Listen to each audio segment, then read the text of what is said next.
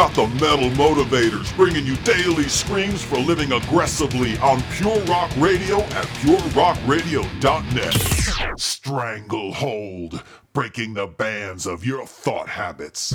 Should the power center of your mind ever be without defense? Hell no. Mind control by another is evil, but a mind out of your control can be even worse. The most tormented people are tormenting themselves. Their outward circumstances are not that bad, but their inward circumstances are a virtual hell. They are in a stranglehold from which they cannot escape.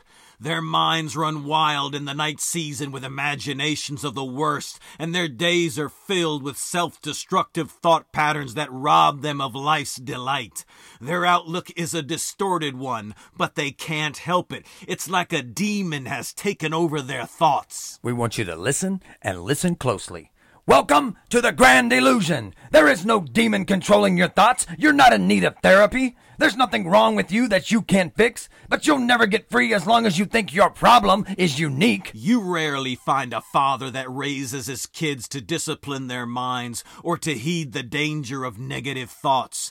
And most mothers, in order to deal with their own damn issues, project their own negativity, fear, and guilt on their children, thinking they're doing their kids a service. They're not. Your mind is your power center, and you should be taught how to use it, protect it, and increase its capacity before anything else. Since most people were raised on television, their habit is to observe instead of engage. They allow the world to do their thinking for them, and all the life models they see are fabricated, dysfunctional, and twisted.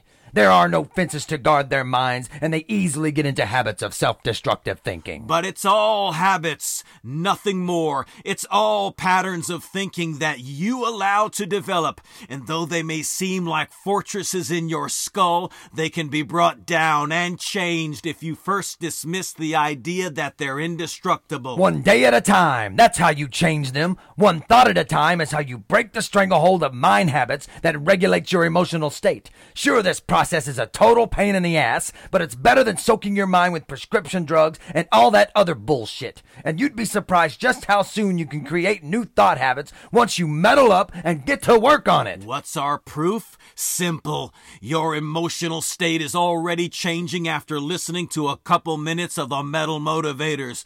That's because you allowed us to take over your thought patterns. If you can keep up the heat, you can feel this way all the time. Metal up. MetalMotivation.com. It ain't self help, it's metal help.